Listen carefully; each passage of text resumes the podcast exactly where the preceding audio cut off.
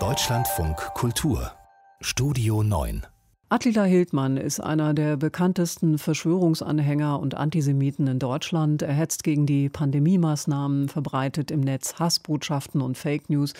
Und gegen den einstigen Autor von Kochbüchern laufen Ermittlungen, unter anderem wegen Volksverhetzung und Beleidigung. Aber die Justiz, die hat lange Zeit nicht durchgegriffen. Und jetzt hat das ARD-Magazin Kontraste zusammen mit der Redaktion Steuerung F herausgefunden, dass Hildmann eine Informantin hatte, und zwar in der Berliner Justiz. Sebastian Schöbel fasst die Rechercheergebnisse zusammen. Vor der Pandemie war Attila Hildmann ein gefeierter Autor und Koch veganer Gerichte. Doch mit Corona kommt der Wandel zum Extremisten. Hildmann wird zum Verschwörungsideologen und radikalen Antisemiten, tritt auf Demos von Corona-Leugnern auf. Hitler war ein Segen im Vergleich zu Kommunistin Merkel. Hildmann peitscht vor allem auf Kanälen des Messenger-Dienstes Telegram seine Anhänger auf. Die Botschaften sind hasserfüllt, antisemitisch und zum Teil extrem aggressiv.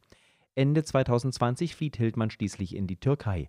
Einer seiner ehemaligen Vertrauten, Kai Enderes, verriet nun dem ARD-Politikmagazin Kontraste und dem Rechercheformat Steuerung F. Wir wollten nicht in Deutschland sein. Er hatte Angst, dass die Deutschen ihn verhaften könnten. Er war eh schon die ganze Zeit paranoid. Enderes hatte Hildmann einst mit seinen Telegram-Kanälen unterstützt. Heute hat er mit dem Verschwörungsideologen nach eigenen Aussagen gebrochen.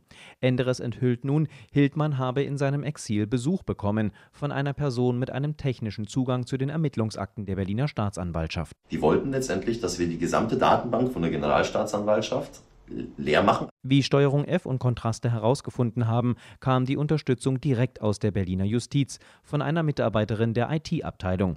Diese sei laut Enderes sogar mit einem Dienstlaptop zu Hildmann gereist, um ihm Zugriff auf die Ermittlungsakten zu verschaffen. Wir müssen derzeit leider davon ausgehen, dass wir einen Maulwurf in den eigenen Reihen hatten bestätigte der Sprecher der Staatsanwaltschaft Martin Steltner.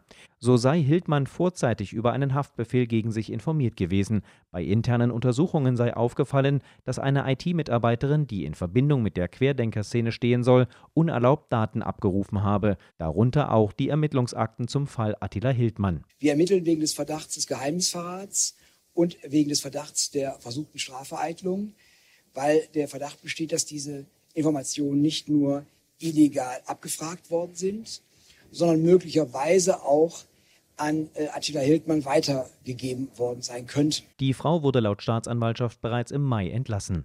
Hildmann bestreitet, von der Informantin in der Türkei besucht worden zu sein. Zu den weiteren Vorwürfen lehnte er auf Nachfrage von Kontraste und Steuerung F jedwede Stellungnahme ab.